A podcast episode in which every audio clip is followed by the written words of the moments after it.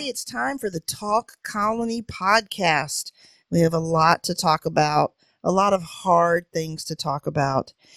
And one good thing is we have a surprise guest host tonight. We miss Jay. He's not he's not with me tonight. So that's not the good part. But the good part is that we have Pete from the street here with us. Welcome, Pete. Surprise! I am here. He's here. You've probably seen uh, Pete live tweeting. Um, tell him your handle, Pete. Oh, um, your Twitter handle at SMS underscore Pete. There you go. And he's usually got the hashtag Team Broussard going. He ha- he has the hashtag Team Broussard shirt. So I'm just telling you up front in this podcast, he is he has two of them actually. He is strongly, totally. Would you say 100 percent Team Broussard? Is that is that a fair assessment, Pete? Yes, I am, and I'm really glad that you brought that up so early in the podcast because it's going to come into play, and, and not in a way that everybody thinks. It's going to come into play in a totally different way because you know I, am fair, so we're going to talk about that in a little bit. Okay, eh, he, he's fair. I mean, it, it, makes it even easier since I love Broussard too. He's, I mean, to me, he's the hero of the show. Jay's not listening. Okay, all right. Well, let's let's dig in. We know there's some some tough stuff to talk about tonight. Um, everyone who's listening has presumably watched the episode, and we lost Charlie this week. So let's just put that out there right away and say, we are bummed. We are sad. What other kind of words do you have about that, Pete? I, um, I don't, I don't know if there are any real words when you break down the actual what ha- actually what happened and uh-huh. what happened to. Um, why it happened for the purpose of the show is something that I need to still um, understand. But I feel like there's no way that people just it's too cruel to do that when you don't have a really big thing to follow it up that's really gonna you know give you right. justice and peace of mind at the end. So yeah, so you're kind of hoping that by the end of the season it's gonna be like, well, that happened, but we got here, and it might make a little more sense. I mean, I, I don't know that you can ever really make sense of it. But I, I see what you're saying. You know, it, it's it's hard to it's just hard to swallow right now for sure. Um, but so we just want to get that out there at the beginning, and we're going to work our way up to that event. And we start out with a little bit of a, a flashback scene. We finally see the Bugs guy, the guy with the Bugs Bunny tattoo, and so he's the guy that managed to capture the click, rap, whatever you want to call it. Um, Mike from Pop Culture Review likes to call him Skippy. Uh, so you know, there's another option for you, Pete. Um, but so we we finally saw him, and once again we saw Vincent and and McGregor kind of at odds, and um, the Bugs guy was giving McGregor a hard time, you know, basically calling him a coward that you know he didn't really participate in the mission. So we're kind of we are seeing the same thread over and over where McGregor he wants to be the boss, he wants to be the leader, he wants everyone to follow him, but he just doesn't seem to be getting a ton of buy-in for his agenda. Would you agree? Yeah, I mean, he's more of a management type, and he needs to let the workers work, and he wants to be like the worker, the, the leader that leads by example, and he's just not good at it. I feel, but he's good at a lot of other things when it comes to survival and just knowing a lot of tricks of a lot of traits. I'm not saying he's he's horrible at what he does, but he's just not good, I guess, at you know, bravery. He he's he, I'm sorry, let me rephrase that. He's afraid to die. I feel because what he mm-hmm. say, you ran, you ran. Oh well, I saw a patrol. Now who says that and who runs? You know, somebody who's afraid to die. Right. Because yeah, you know, it wasn't about the mission. It wasn't that he he doesn't he doesn't know what he's talking about. He just can't do it himself. He doesn't have it in him, and that's the problem. I think it, it seems to me that if it depends how involved you are or how much of an opinion you have on what he thinks. If you have a strong opinion and you disagree, then you're going to butt heads. If you're if you're not intimately involved with his decision making and you've got a roof over your heads and you're working at the camp and you feel safe, then it might be, you know, it's easier to go along with him. But the, the closer you are to him, um, he just seems to be running into a lot of disagreement. And his argument is just kind of um, it's my way or the highway. You know, it, we're on the cusp of something. He used that last night. You know, it's always like it's coming. We're going to. You know, he, it's like he's pulling the wool over everyone's eyes. And well, I, I think maybe let me he was. let me ask you a question though. If you invited, you know, some people into your house and they were there, you know, and they they overstayed and they were there, you know, say let's say a year they stayed, and you know you're a nice person, so you're not gonna, you're not obviously not gonna kick them out. But now a year into it, they say, hey, you know what, you know what, Tracy, I don't like that you do this, so maybe you should do it this way, and I don't like you do this, maybe you should do it that way. When people get comfortable anywhere in work or as mm-hmm. a guest or just anything, you start to try to say every my way is the best way, and I find that to be a common thread. And with that common thread, you know, eh, eh, welcome to McGregor opened up what that was his cabin with his theories. Hey, come, I'll keep you. You know, you work, yeah. and I'll help. You know, and that was his. Mm-hmm. He it was his show. And even if he changed over time, you know, it's still his show. And you know, I, that's how I feel about the situation. I'm not saying that he's a good guy or he's right or anything, but I understand where that comes from. Of you know, who are you to come here and tell me that I'm, what I'm doing is wrong? Don't second guess me. This right. is my place, my house that gives that gives me some insight. I, I can I can appreciate that, but yet he is putting them all to work, and they're all contributing. So at a certain point, it seems like it should be more of a, a democracy, but maybe that's just wishful thinking. Who knows? But um, I mean, we might as well say McGregor didn't make it out of this episode either. So he he didn't he missed the boat somewhere. He wasn't doing everything right um, because he didn't make it. But we we just continue throughout the episode to see this struggle between Vincent and McGregor. And Vincent, I mean, he just keeps waffling.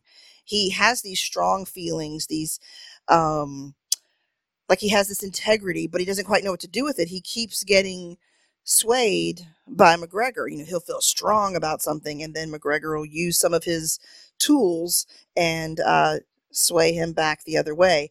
Um, so that's just an interesting dynamic as we go through the episode, and Vincent is interrogating each person um, in the Bowman family. Is there any particular interrogation that you want to touch on, Pete? We've got Katie, Will, the kids.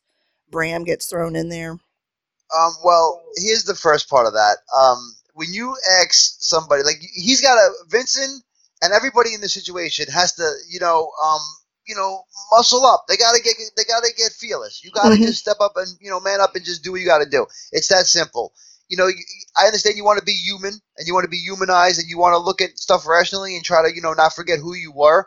Mm-hmm. But you know, this is what happens when you're at war and there's a lot of things on the table and stakes are high and you're a leader of that camp one way or the other. Vincent was a leader and people looked up to him. He was able to have his crew clear out, you know, the area later on in the episode. So you know, he had followers and he knew what he was doing. Well, he didn't know what he was doing, but he had followers. And he, like I said, he's just got to man up and stick with it. And he kept flip flopping to, you know, to, to being one way and then being another. You know, it's mm-hmm. like, oh, I only kill when I have to. But am I a killer then? If I killed to save my family, am I still a killer? So I understand that that debate. But to answer your to answer the question originally, um, McGregor, when he was talking and said, "You think that's you think this is this is this is it?" when I'm done, I start with your children next. Yeah. And when he said that, I even tweeted out, I said, he just won the biggest jerk ever in Colony. And mm-hmm. maybe any TV show ever for me. Because mm-hmm. it doesn't get lower than what he said at that moment. Yeah. As invested as I was in, in, in the moment. So he got the Jerk of the Year award, the Jerk maybe forever. And like I said, great writing. Yeah, for sure. For sure. Yeah, no, they, they knew how to pull the uh, on your emotions definitely this week. And when he was interrogating the kids, uh, just, just just the intimidation techniques he, he tried to use. I mean, if you're um, a police officer or something trying to get a story from kids about you know about what happened, um, getting their you know their testimony or whatever, you work with them. You you know that's just not how you deal with kids at all. So that was horrible. Um, and yes, the techniques with Bram and the Russian roulette that honestly I thought we were going to lose Bram. like That I was scared that we were going to lose him at that point. When we did actually lose Charlie, they had me fooled. I was like, "Oh, finally he's getting up there, you know. He's been a hero. He's he's tough kid, you know. We, he's the last one getting up the hill." And they got me on that one. But I was actually nervous um, with Bram that I just didn't see that um, working out at all. But I was impressed with Bram for holding out on the information. You know, he was telling Will that's the only leverage we have is is that we know where these blast caps are, and they don't. You know, he wasn't. He was being heroic as well. He wasn't going to give up that information. But yeah, like you said, when he goes to talking about um, moving on to you know threatening Gracie next, Will just, I mean, game over. That was that was the last straw. Um, and I thought it was interesting. Uh, Katie, she kept her composure pretty well because you know none of them were bringing up Snyder. You know they were they were leaving that out, and all their stories didn't match up completely, but they were close enough that they couldn't really say they were lying, but there were still some discrepancies. But you know she uh, she had a reason for everything. How'd you get out of the block? How did you um, how'd your husband get out of um, the block to go to Santa Monica? You know, in the first place, she had all these reasons ready and kept her composure and never brought up Snyder um, because that was like their you know their last card. And then with again with the threat to Gracie, Will plays that card and tells him about Snyder. Um, Before you go there, actually, I want to bring up a couple points. Um, yeah, I felt that that the Vincent McGregor interrogation was maybe one of the worst in questionnaires interrogations I've ever seen because at one point um, Will's telling him, "Oh, I went over the wall," and McGregor says, "There's no way you went over the wall with a 12 year old boy." And then Will says, "Well, no, we got a drone came and vaporized an old friend of mine." And anybody in the world follow up question from that would be, "Well, why didn't the drone vaporize you?" Right. And they failed to ask that question, and I felt like it was such an important question to not be asked because I was like, even I would have asked that, and I'm not even have any skills. You know, like I know ridiculous. The other part that I wanted to ask myself is if they would have came out and been honest about the whole thing from the beginning. Because it seems like they got caught in their lies. You know, even though it wasn't a lot of lies, they did get Mhm. caught in the little lies that they told, the story manipulation that they had. yeah Now, if they would have just came in and said, "We did this, we got the gauntlet this way, we got this this way, we came in here this way," maybe you don't have to give up Snyder, but say, you know, we knew this because I worked with a former proxy. that's You a could good point up everything Yeah. else and been honest. And would McGregor and Vincent have looked at you any differently? McGregor, in particular, would he have trusted you more? Because he kept saying you're double agents, and at that point, his theory wasn't so far off. If you're not watching the show like we are, if Right. you're in that camp, that theory sounds pretty good. And it's time to get rid of the Bowmans. They're double agents. How do you do this? How do you do that? I, I agree with the. Like I said, I I what I, I mean I was against McGregor because I know who he's doing it to. But if you weren't attached to the Bowmans and Colony from season one, episode one, and you put it on over the Yeah. last two weeks, you might have a different opinion on things. Yeah, that is a good point. That is a good point. If you kind of had blinders on and just saw them there at the camp, there there are a lot of suspicions. You, you I mean, yeah, I can. That's that's very good that you bring that up. But as far as their interrogation techniques, McGregor in particular, it and how he didn't follow up with great questions, which would make sense, just reminds me even more that he seems to be all about winning or being the leader. He does. He's not really trying to get good information from them. He just wants to shut them down. So, uh, you know, just like with the click, he didn't inquire further. He didn't keep him keep it up and running and continue to talk and get more information. He shut it down. He's not trying to get more information, a follow up question with Katie and Will. He's shutting them down and just saying they're traitors. So that's just sort of his uh, MO, I guess, is you're wrong. No, you're a traitor. Stop. I'm the leader, you know. So kind of kind of like a bully, I would say. Because he had him write the book. He had Katie Yeah. write everything she knew, so he was curious, but not curious enough to ask him directly. Like, yeah. What are you doing, buddy? It's Yeah. a bully. You're right. It's like a bully tactic. Like uh, you're gonna do it as I tell you to do it because I want you to do it the way I want you to do it. Yeah, it's a mess. But Will comes Jerk. out with the Snyder information, and we shift gears over to Snyder. And I gotta say, I gotta give him props. That was some impressive, uh, like testimony that Snyder shared. The way he described his role in the occupation, the way he spun it, and I. But I think he believes that too. I don't think he. It was just spinning it to make him sound like he saved lives. I think Snyder really thinks of himself that way. I know Jay thinks of Snyder that way. I hear that every week. Well, you know What I saw? I'll tell you what I saw. I saw um, Peter Jacobson playing Snyder, uh huh. And what I saw there is that um, he he he. When we saw him in the other seasons as proxy, we saw him lie. So we saw the way he was able to act the lie. Yeah. When he was doing this scene, he wasn't acting a lie. He it didn't seem like he was acting at all. He believed whatever he was telling. So yeah, he Mhm. nailed it. He Yeah. nailed it. Yeah, for sure. He believed it. We believed it, and I think they might even believed it. But McGregor wouldn't believe it. He he said no. Maybe he did, but he didn't want to admit to. Eh, believing well, it. exactly, exactly.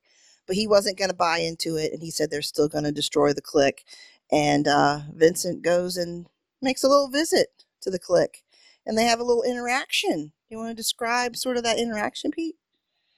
Okay, yeah. Um, this is really interesting. I've done a lot of research on- around this scene a few times, and I've listened to everybody's podcast on it. Mm-hmm. Now, what I thought was weird, he came in and he said, "We're gonna kill you," Uh huh. and it started to glow red. Yep.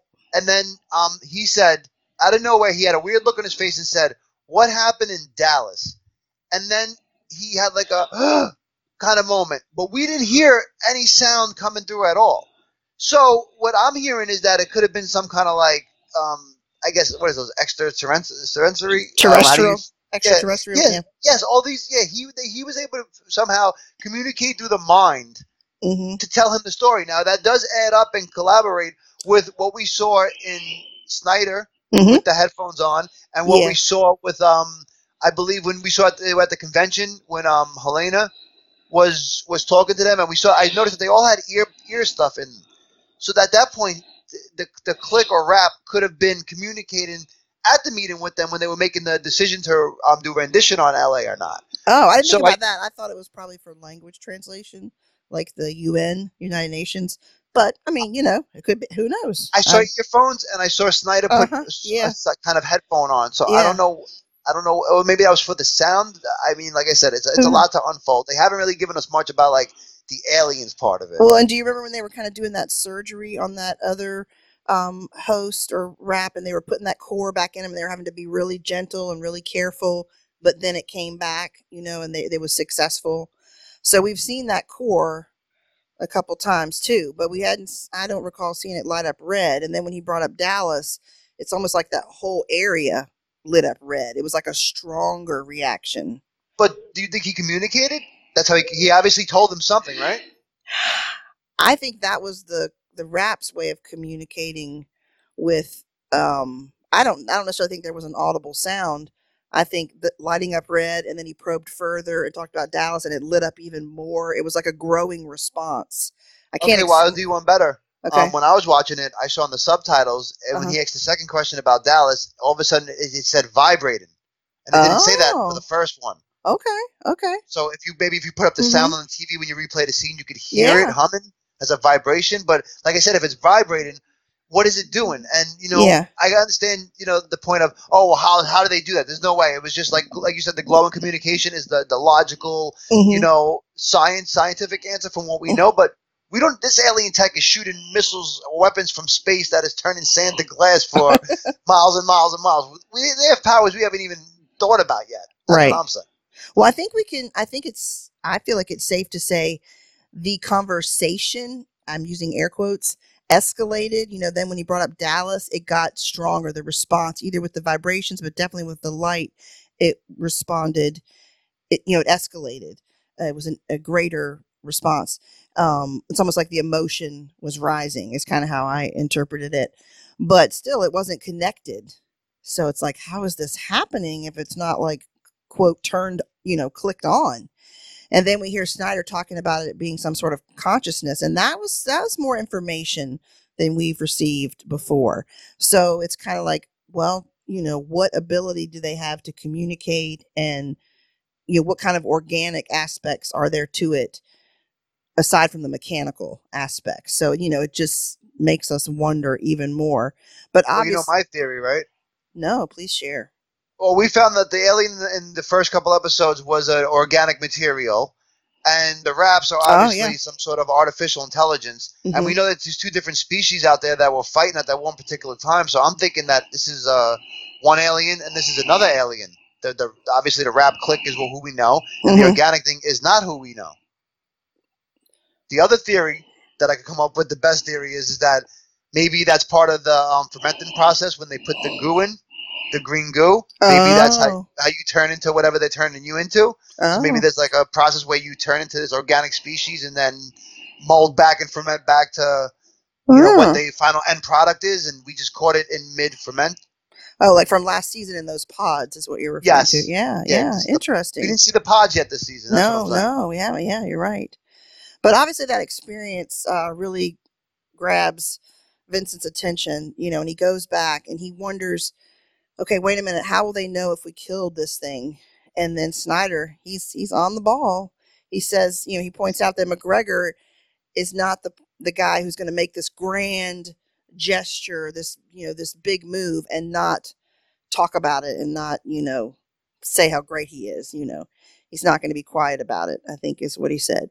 So he's like the word will get out there, and then he talks to him, you know, about this consciousness aspect.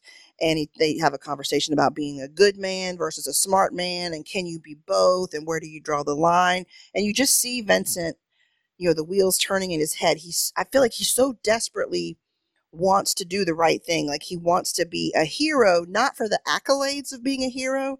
I think he just deep down really wants to make, even if make the hard decision in life and do the right thing. Um, and then is it does Snyder say sometimes you just have to be the man in front of the train? So I think that just you know pushed him all the way, and he in he he said, well, if we ha- we're going to need reinforcements if we go up against McGregor, and they talk about the occupation and tells him how to do the transmission. So Snyder he just worked him. He just worked him over, and and found his. I think he even described it later as his weak spot. You know, or found the weak link. But let's talk about that for a minute. I mean, he he manipulated Vincent, but Vincent was trying to do the right thing, trying to make the hard choice. Do you consider that the weak link? Um, Vincent was Vincent being the weak link. Yeah, he needs to pony up. I said this earlier in the in the, in the podcast. This is the simple law. This this is the way I look at it. Okay, you have a war. Your enemy, according to McGregor in that camp, is the Raps clicks. That's your only enemy that you know about. That's that's that's already shown out there on the board. That's the only thing that you should be worried about. If you're gonna, you know, you have an enemy, um, a, a, a, a prisoner, like they have the Rap. His plan to put a bomb in a train and bring it to Seattle and blow it up is the proper plan if for, for that war if that's your proper enemy now who are you to listen to the a the and the so-called enemy to say hey we're not your enemy we're not your enemy Yeah. or b two three people that just showed up and said hey no you shouldn't kill him you shouldn't you shouldn't do that you shouldn't do that who Uh-huh. are the Bowmans? Who are these people? They just met them. So as far as I'm concerned, if he if McGregor would have went through with sending the rap on the train with the bomb, and it would have blew up in Seattle, guess what? We know that some funky stuff is going on there anyway. From and you know, yeah, I I'm not sure where that um the the thing that Broussard saw. yeah, I don't know how far that is from like the Seattle. I don't know if that was connected or not at all. okay, hmm So, but like there might Hmm. be something like that in Seattle. We kind of got a little um, feedback earlier in the season about what they what they want to do in LA, and they're kind of doing something like that in Seattle. So it would be that they are doing something you know big in Seattle. So if you're really trying to get a big hit, a big blow on the enemy, it's the perfect plan. It Mhm. really is. Now, granted, you might get you know millions of people might die. But this is war, and you know you sign up for that. So I don't think what McGregor was doing was so bad. I just I'm a, I'm I'm my people are not on the team of McGregor, so Yeah. boo. Boo. I just think it's an interesting contrast that I I feel like Vincent what he really wants to be is strong and strong in character, but yet Snyder singled him out as the weak link. But but we do have strong evidence that he can be swayed back and forth. He's with the Bowmans. Now he's back with McGregor. No, the Bowmans are right. No, he's back with McGregor. So I mean that that does make him the weak link. But what he so desperately wants is to is to be strong, you know. So it's just, I just found it to be an interesting contrast. But he goes right along with with Snyder. You know, drops the little breadcrumbs and follows them, and he does the transmission. And meanwhile, um, McGregor has sentenced Katie and Will and Bram to death, and he's taking them. You know, they're in front of a firing squad, and the you know you have to kind of follow the timing, but the timing worked out just right because as they were going to be eliminated, the gray hats arrived. So there was enough time between the transition transmission and um, when they were taken out to the firing squad. And you know, some would say Snyder saved the day. I mean, he certainly his actions stopped the execution of Katie and Will and Bram. That's what Jay would say. So we can we can say what Jay would say when he's not here. If Jay were here, Yeah. When he's not here, we can we can talk about what he'd say and give our own opinions. Well, but Let I me mean, ask you. Let me ask, wait. Let me ask you this. Um, when they went to shooting range and the sound went off, and they all fell to their knees and they put their their hands hands over their ears. Wasn't that very Lostic for you? Like the TV show Lost, Yeah, when yeah, they used to have like uh-huh. the purple sky and whatever was going on with Yeah. the others, and they would always have to put their heads down and yeah, yeah, it just and then The you see and you see. Josh do it, yeah. and you're just like, I I know this, I know how this, I know how this song goes. Like I've seen this story. Yeah, it's like deja vu or something. That's a good point. I mean, Sharon always brings up a lot of references to Lost when we're watching Colony, and I pick out some as well. But you know, they're they're in there. You know, whether we're I don't think we're just seeking them out on our own. I think some of it has to be on purpose, Has don't you? be. Yeah. So just little little Easter eggs and stuff. But yeah, I had I had not thought about that one. So yeah, that is a good one. But um yeah, so that sets everything else in motion. They get away, they make a run for it. Um the campers run for the woods. Most of them do not make it. Um, Charlie hears the gunfire and reacts quickly and, you know, is banging on the door to get out. Thankfully, one of the campers comes in and opens the door and says, let's go out the back and helps them out the back. Um, so they're you know they're trying to make it to safety. Meanwhile, um, I guess Gracie's grazed with a bullet. Is that what you think? I was I actually had that written down on my notes with a question mark. Did um Gracie catch a bullet there? Because she said she got- she fell down and said, "Ow, it hurts." Did she fall down and like fall on a twig or a rock or something, or does she have some lead in there? Because that that that's a game changer right now. Yeah, no, I, I I felt like she was at least grazed with a bullet, um, you know, on her arm, which would you know certainly be painful. So she, that's slowing her down. So when Charlie makes the quick decision that they can't run together. There's gray hats too close. So he, he says, tells her to go ahead. He gets the grenade and takes out that gray hat so she can continue to run to safety. And then he tries to to make it as well. He's cleared a bit of a path.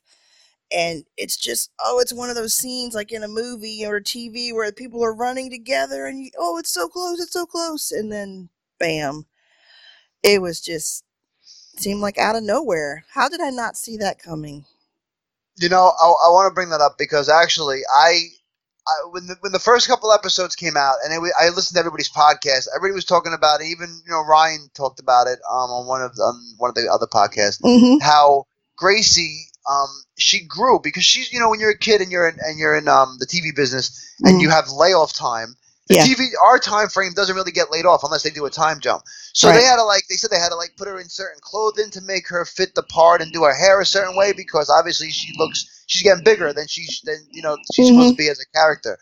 So I thought for sure in my mind that if anybody was going to catch it and it was going to do, if it was ever like that, it would have never been um, Charlie. It would have been Gracie Oh, because it's really hard to keep up with that character. Where you know mm-hmm. Charlie is is a teenage boy, so you can maneuver that any way you want via haircuts and hats and different things. We've seen that with The Walking Dead and Carl. Yeah. So we know you can we know you can tone it down and pick it up whenever you need to for time jumps and so on. But I felt like Gracie was going to be a, a little bit of an issue. hmm So going forward now, I actually don't know how they how that's going to work out, and I want to talk about that a little bit later. So Okay. Put a pin in that. We can talk about it later.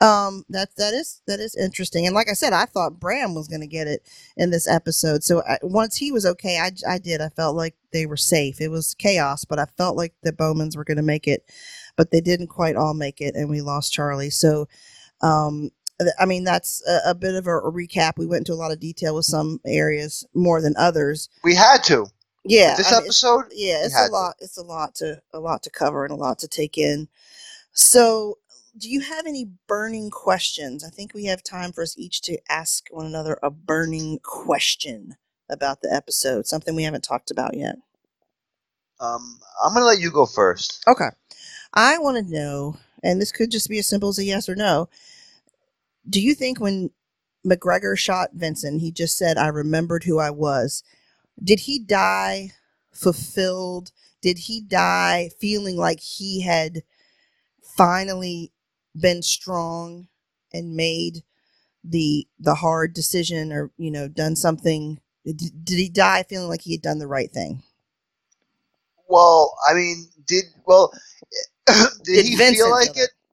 Yes, he had to. However, I do believe that if you break it down, even though the Mm-hmm. Bowmans got saved, more people died by him calling calling them and saying that code word than that would have if he never said that code word. Because if he doesn't say that code word, then what? A few Bowmans die, and uh, Uncle Alan. Mm-hmm. But him saying that code word, everybody else in the camp died. But okay, and I'm just going to play devil's advocate. If he didn't do the code word in the transmission, and McGregor went ahead and uh, with the demolition of the click, and you know the hosts found out, is it going to be another Dallas situation? You know, Snyder suggested the whole Pacific Northwest would get annihilated. Do you But- believe Snyder? Um, I I do believe Snyder, but my I thought about this also because I, I did so much so much work in this episode over the last 24 hours. I really did. I drove myself nuts. It was such a good episode with so much content to come into play, and I really needed to get on here in this platform to discuss it. But I felt like, okay, let's think about it realistically. If every person, um, human, fought back and resisted and killed as many raps as they could, they turned the whole Ameri- the whole planet into a sheet of glass, right? Mm-hmm. Now, have has that has this happened before with the Raps on other planets? Hmm. Have they already exterminated two or three planets for not, you know, compromising? And do they have another planet with a defense grid, or they just finish another war? Like, I don't know enough of the backstory of the Rap to know Yeah. if this is if this, if this threat is something that they're doing for the first time, or if they've done this before and this is just old hat for them.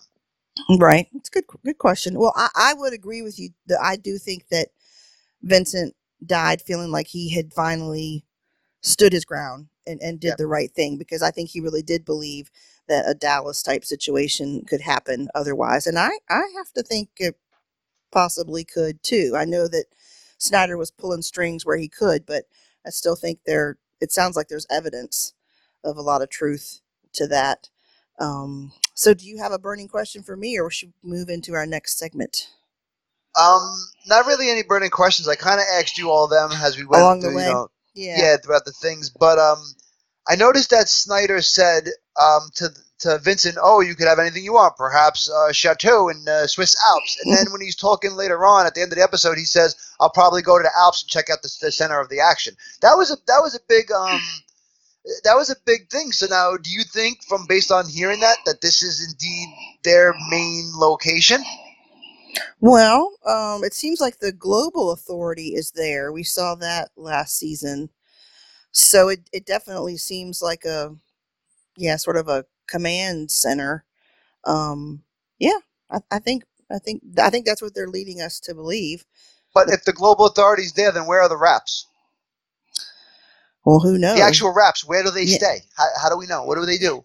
that we we don't know that has not been revealed like you know in season one a vip a rap came in you know to visit or whatever um so they pop up here and there but i don't think we've had any real indication of where they keep them although we did see those what was it the blackjacks is that what they were calling them Yes. um in season two and when we saw them working on that rap with the with the sphere and doing that kind of surgery or reconnection or whatever i'm not sure where that was do you Well, know let me ask you another question. When you were watching season one, obviously I know the answer to this is one of those rhetorical ones, but did you really think that seeing a rap would be so rare in the show so many seasons later? Like you saw the No. first one and, and Yeah. you were like, oh, maybe we'll see the raps all the time now. right No, we've seen like two.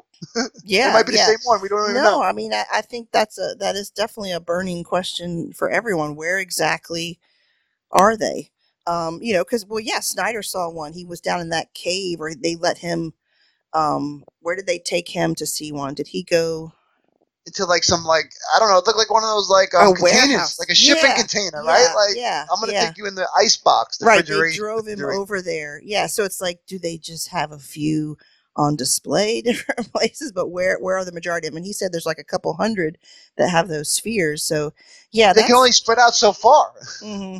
no that's a good question. Anybody has any theories on that let us know.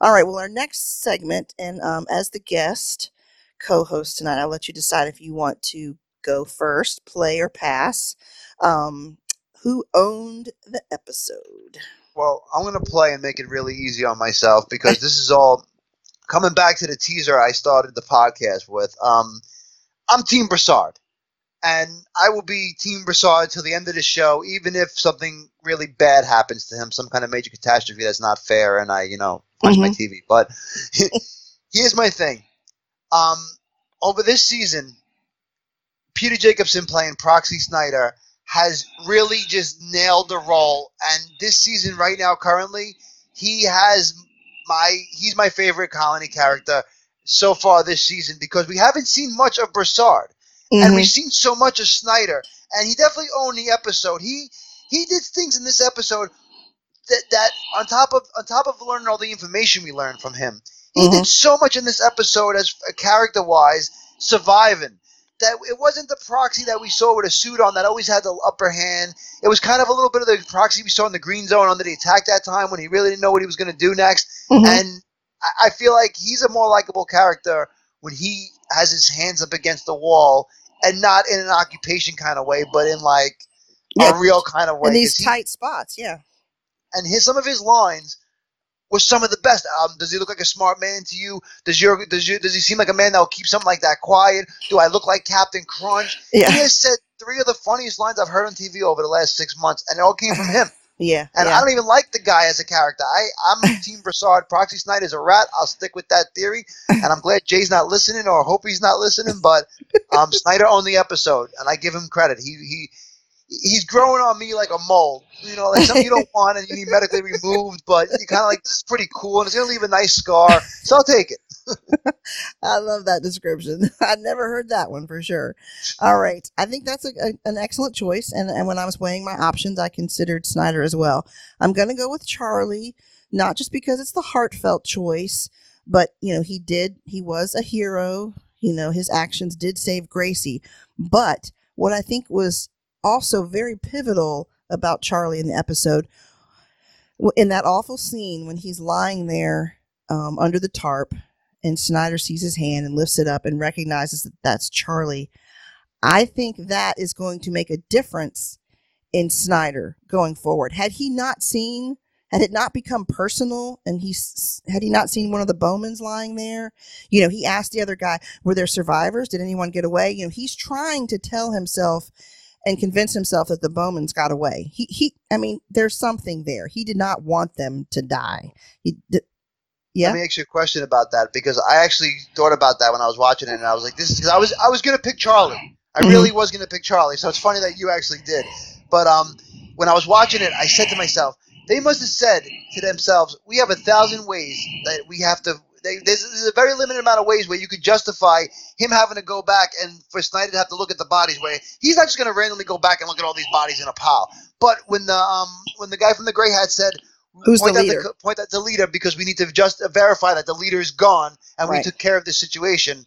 Um, I was like, wow, they really. They, someone sat there when they were writing this episode and said, hey, I'm gonna, I'm gonna, we no loose ends. This is how, this is why Snyder's gonna go here, and this is gonna trigger, you know, this might trigger something in his head Right. going forward.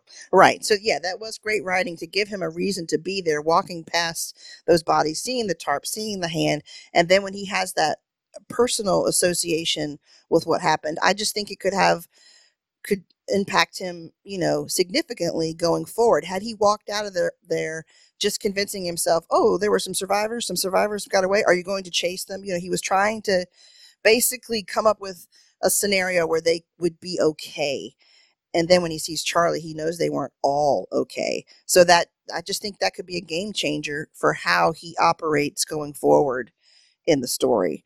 But so he saved four of them when they, Yeah, like, no, you know, when they all could have went. Like Yeah. three of them could have went. yeah, no, that, and that's not my argument about Charlie owning the episode. I'm just saying his role and his death, and then that scene where Snyder sees that it's him. It makes it more personal, and I think that could it could impact Snyder in a positive way or his decisions going forward. I don't know how it's going to Im- impact him, but I Well, think it could you- make a difference.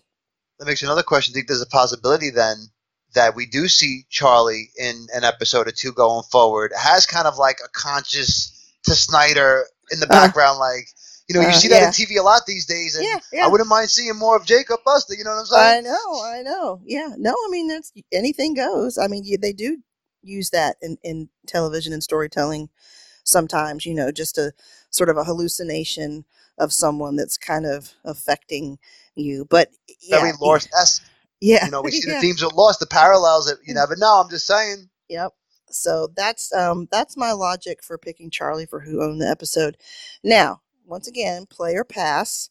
the biggest reveal in the episode. Okay, I'm gonna play again because this reveal is not a big reveal for anybody. I feel except for me.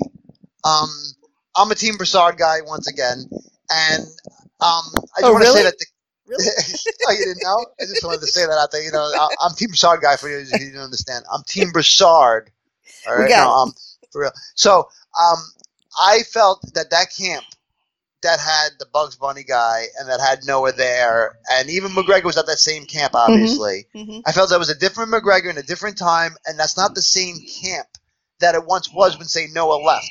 Okay. So, um, I think the biggest reveal for me was that I've been wondering who is this Bugs Bunny tattoo guy? Yeah. Yeah. You know, who's Broussard's buddy? And like I said, it doesn't really wasn't really pivotal to the episode. I mean, I guess it might have been because we found out that Vincent put a bullet in his back and killed him. You know, after he called out McGregor for being a coward and said he's going to tell everybody, so we could kind of put the pieces together without having to see the scene hmm but I, I feel like that was a big reveal because I thought that we were going to see at some point. I mean, obviously we, they steered us a different direction, but I thought the leader of the resistant camp, like when I first saw McGregor before they explained things, I Mhm. thought he was going to have the Bugs Bunny tattoo. Oh, yeah. I thought that that was going to be who who it was. So to find out that it was that guy and that he's gone, gone, like you Mhm. know, he's not going to pop up out of nowhere and work with Broussard. So I felt like them revealing that might not have been a big deal for a lot of other people for the same reason as me, but it was a big reveal for me because now I, I like I like to know those stories. You know what I mean? I Yeah. know the, Yeah, I want to know what happened to that guy. Like, is he going to be a big player in the game? Am I not? Am I overlooking him? Right. I agree. I like it when things come full circle. At least you know you can like not drop that Cross him off story. the list. Yeah, but cross them off the list. Yeah, it's like it's not bugging you in the back of your mind. Like, what about that guy? Are they ever going to bring that guy in? Could he have something to do with it? You know, yeah. Anything you can check off your list in this type of show is good because there are plenty more questions. So any of them that you can answer um, is a good thing. So. All right. Well, this is about the time we usually rate the episode between 1 and 10 Josh Holloway hair flips, which the more hair flips, the better. So, play or pass? I'm going to pass. Change it up. Oh, change it up. I like it.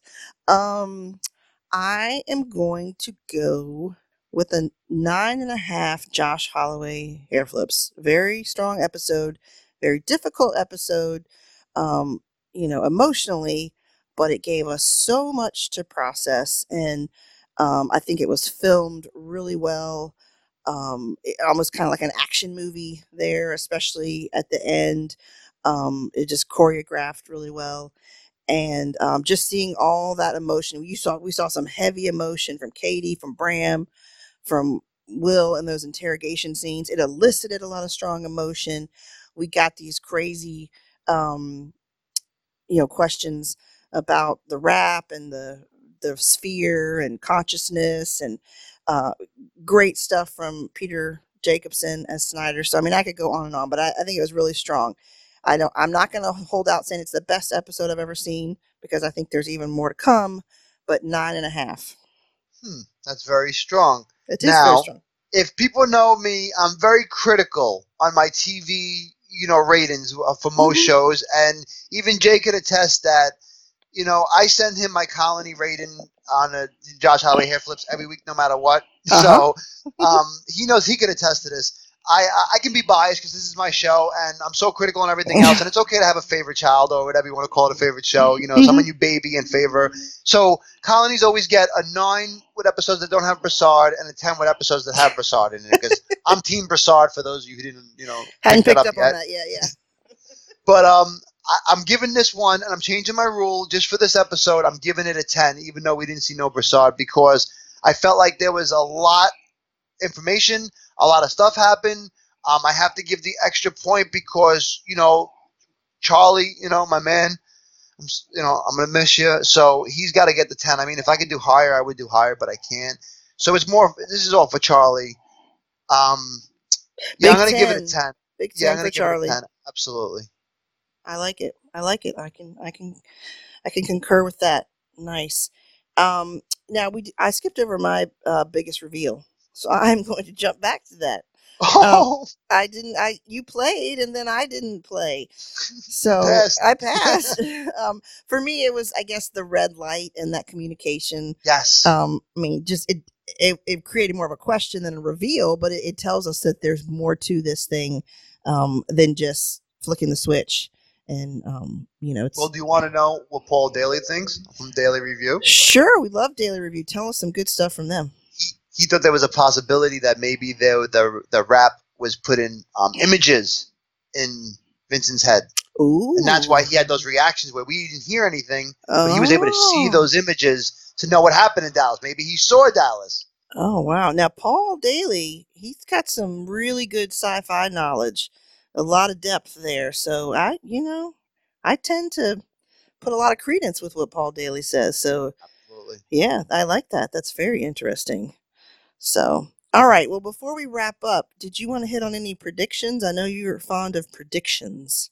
Um, actually, I have a couple things. The first thing I had was um, we saw that the gunfight at the end of the episode was done during the day, and then we saw Broussard when he arrived was evening, early evening towards the night, I believe. Okay. So now my question is, how far was that Mm. timeline? Was it the same? Was it the same day? Was that was that a seven a.m. or a ten a.m. and then a, a nine p.m. or eight p.m.?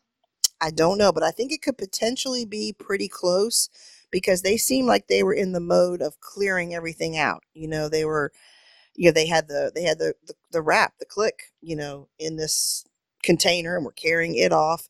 Um, I, I sus- it was like they were doing, yeah, just kind of wiping out.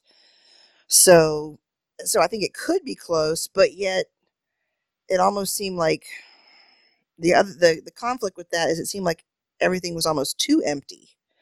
Would they have cleared out the cabins and you know the residences and everything, or did I just missee that? So I mean, I I guess I, it's I don't know. I, I I'm So trying. they didn't go.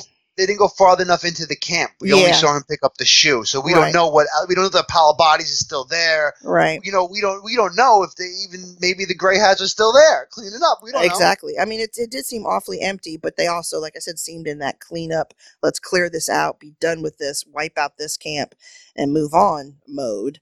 So I think you can make an argument that it could be pretty close. And I don't know, part of me is hoping that it's pretty close. I want these guys to connect up again. so Well, I got some. Um, I also got some buzz from the block.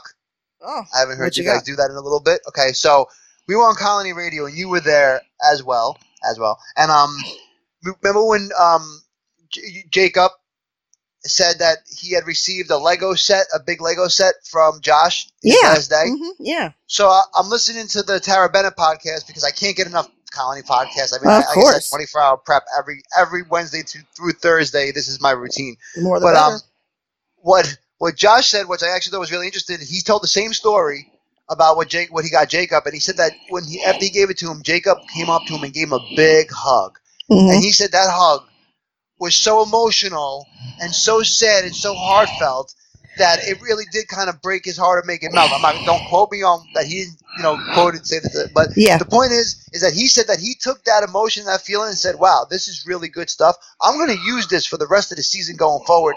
To the way I'm Oh, gonna I'm gonna show my re- emotions and reflect it. Yeah. So that sounds like we got some interesting, good Josh Holloway to look forward to. hmm I mean, he, yeah, he plays the the protective dad like no other. And now with this loss and him finding this other, you know, this other source that's interesting to tap into to display that emotion. Uh, yeah, it's gonna. I think we got some tough stuff ahead, but I think he will. uh He'll pull it off. Um, No, yeah, that's interesting. I'm And we- finish up with my prediction. All right. like. Yes, Okay. please do. so I get bored and I just decide, hey, I'm gonna come up with a quick plot for Colony season four, and I just write it down and I kind of just play with it a little bit. So this is what I got. Um, I have Gracie getting taken by the occupation to go to one of those camps that Hudson's at. So she gets Oh. removed against Will and Katie's um, wishes. So now they, since they already lost Charlie this season, will do anything to go back and find her and get her back. This allows the time jump, what I alluded to earlier, of you could say, okay, a year later, and now it's okay for Gracie to be um, in different clothes and look a little older and different, and you could change the way she looks to Mm. justify the timeline and have them like you know maybe start the season with show in the end, and then Mhm. now you have room maneuver to go flashbacks. Yeah. Now I know what you're thinking. You're thinking, what about Bram, Broussard, and Snyder? Well, what if during the mix-up, Broussard and Bram get shuffled off together and, and run off, and they become two resistance fighters that become a team that's on their own, isolated, that have to go and you know try to work their way to, for the same goal that the Bowmans have. At the Yeah. same time, Snyder feels horrible about what happened, knows what the Bowmans are doing, and is trying to help the Bowmans get to Gracie without losing his spot in the occupation. Mm, you heard it right here. Pete's predictions. I like it. Might have to get more of these going forward. Hmm. Put that under your hat for a while. Interesting. You know, and you got me thinking about the um the stuff with Gracie too, and you were talking about a time jump and trying to not age her too quickly. I remember Caroline bringing that up in like the first reaction Yes. podcast. Yeah, that she could see how they were utilizing clothing and certain hairstyles and things. When you said that earlier, I'm totally reminded of um, Caroline Daly pointing that out. So uh, she was on top of her game there for sure. So, well, this has been fun, Pete. Thanks for hanging out with me and talking colony. And uh, we'll have to do it again. We'll, we'll get Jay back in here, but uh, you are certainly welcome back. And uh, we love those Pete's predictions. So good stuff. All it right, was an honor. Thank Okay. you very much. I appreciate it. we're gonna sign off for now, and more talk colony next week. We do have an interview in the works, so uh, we'll keep you posted on that. It's gonna be good. All right, good night. Later. We're going to leave you with some music from Moon, their song titled I Got a Fever, which was featured in episode 5 of season 1 on Colony. You can find Moon on iTunes, so check them out. Enjoy the music. So you think you want me? Do you think you care?